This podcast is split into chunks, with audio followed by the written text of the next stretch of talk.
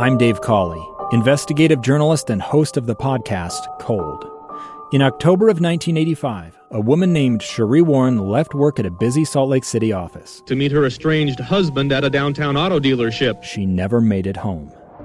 Sheree's car surfaced weeks later in Las Vegas. In the parking lot of a hotel casino. No one knows how it got there. Strange. It was strange. Both Sheree's estranged husband and her boyfriend raised suspicion for investigators. I kind of thought that he might have done something. But no arrests were ever made.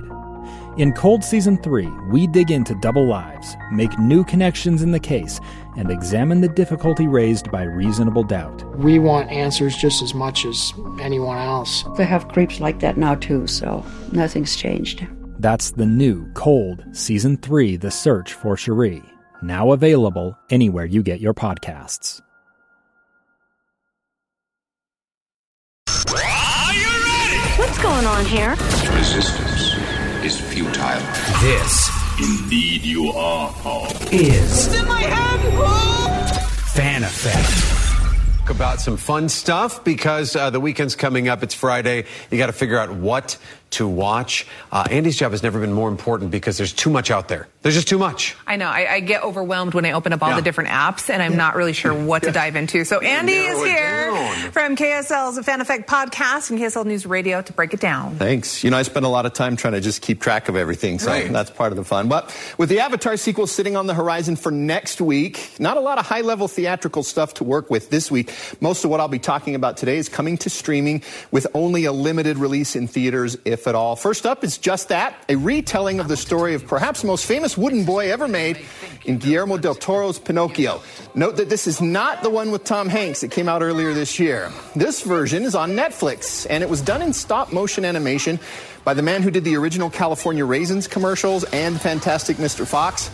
Del Toro, of course, is an Academy Award winning director with a very unique cinematic eye, so the two blend together well. In this version of Pinocchio, which draws from the original story by Italian author Carlo Collodi, but takes the story in several different directions. Pinocchio's carved by a grieving father Geppetto who has lost his son in an accident. Given life by mystical energies, Pinocchio is a blank slate who tries to find his own place in the world, which just happens to be in Mussolini's World War II Italy. There are several key moments and characters that fans of other versions of Pinocchio will recognize, but this story is definitely its own thing, and it does not go where you might expect. Now, there are a few famous voices you'll recognize, like Ewan McGregor, Tilda Swinton, and Finn Wolfhard. But mostly, I was drawn in by the amazing animation, the sense of wonder, and occasional dry, humorous moments. There were even some emotional moments, too, but man, does Pinocchio himself look different from what you're used to. Guillermo del Toro's Pinocchio is rated PG and it is streaming only on Netflix. Now, we come to the return of Will Smith to movie theaters for the first time since his now infamous slap at the 2022 Oscars. Smith headlines the slavery era drama Emancipation, playing in a few theaters, but also streaming on Apple TV Plus. Smith plays Peter, a slave in Louisiana in early 1863. Peter's forcibly separated from his wife and four children working the cotton fields when he's sent with some other adult male slaves to lay down rail lines to aid the Confederacy's war effort. While there, Peter hears some of the Confederates talking about Lincoln's Emancipation Proclamation freeing the slaves and how the Union Army is harboring any slaves who come to them. Peter and a few of his fellow slaves make a break for it, knowing that if they can survive the swamps and the men hunting them, they can be free men. Emancipation is actually based on a true story. Will Smith as Peter is almost unrecognizable from how you've ever seen him. The movie's shot mostly in black and white with some sepia tones and the occasional splash of color, blood, or the American flag. Really, it looks like any picture you've ever seen from the Civil War, only moving around. While it is difficult to watch the cruelty that man can show to other men, it does also show the triumph of human spirit, willpower, endurance, and love for family. There were several moments that were quite moving. Emancipation is rated R, and again, it is playing in a few local theaters, but you can also stream it at home on Apple TV Plus. Now, on a much lighter tone, we're two weeks from Christmas, so you know I'm going to give some Christmas movie recommendations. First up is A Hollywood Christmas on HBO Max. This movie follows Jessica. She's an up and coming filmmaker in Hollywood whose specialty is making Christmas movies. She understands the formula, she understands how people feel about Christmas movies and why they love them.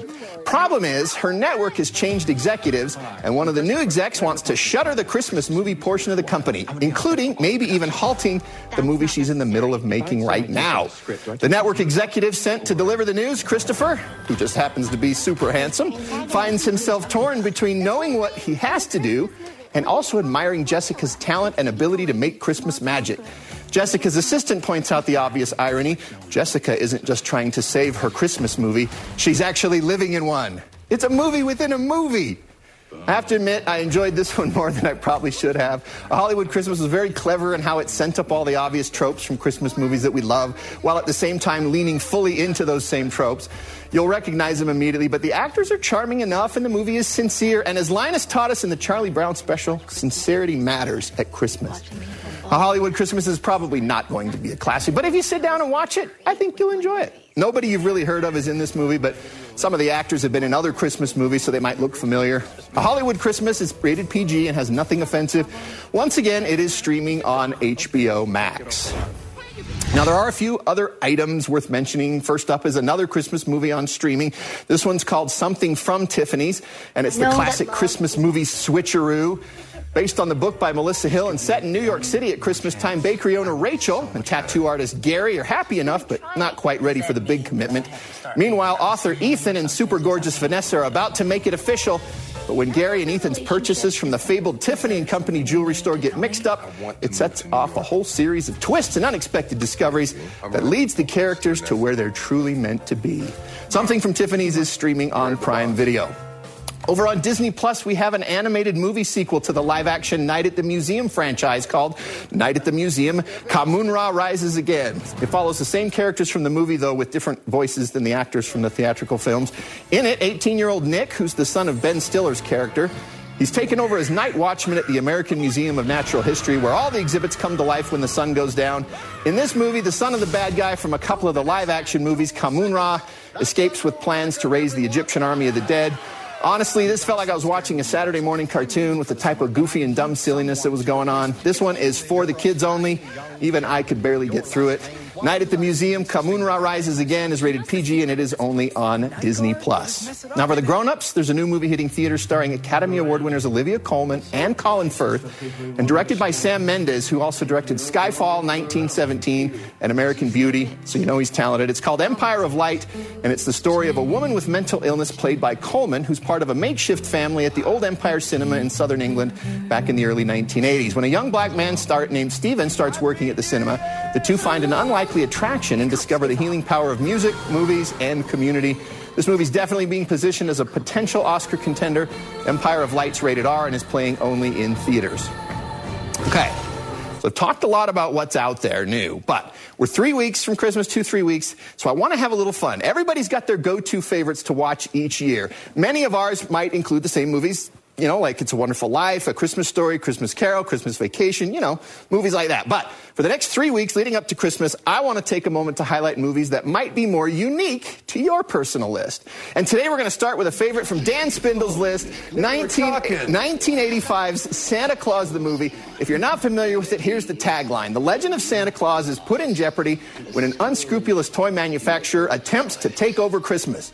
So Dan, Defend your love of Santa Claus the movie. Tell us why it's one of your annual faves. Well, the evil toy maker BZ from BZ Toys is John Lithgow, none other than I mean award winning, okay.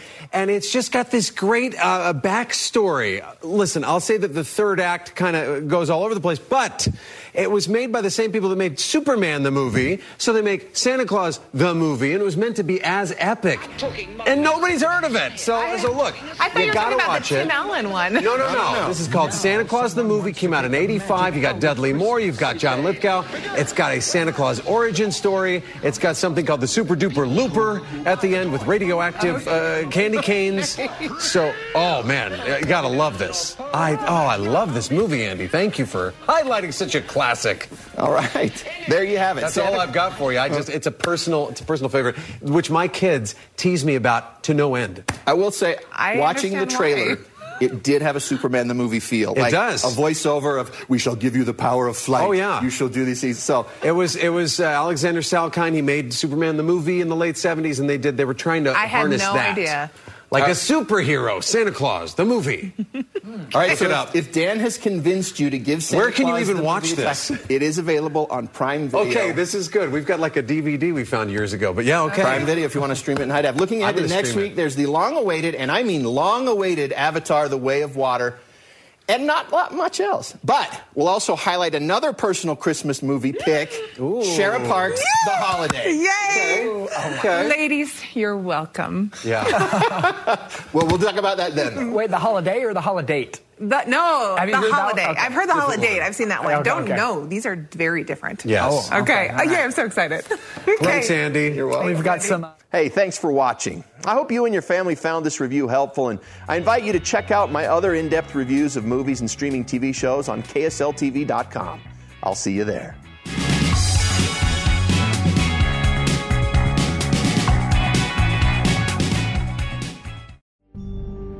A gun in the face. Then all of a sudden, they all kind of lined up. They pointed their guns at me. And this is the point where I thought, I'm going to die today. Started two years of horror for an American in Venezuela. They said, You need to give us your phone and get ready because you're coming with us. I'm Becky Bruce, and I spent a year researching and piecing together Josh and Tammy Holt's story about their ordeal in a notorious prison. That's when everything started to turn bad. We had another pound on the door. Boom, boom, boom. And there was the police once again. You can binge all of the episodes of Hope and Darkness on KSLPodcasts.com or wherever you get your podcasts.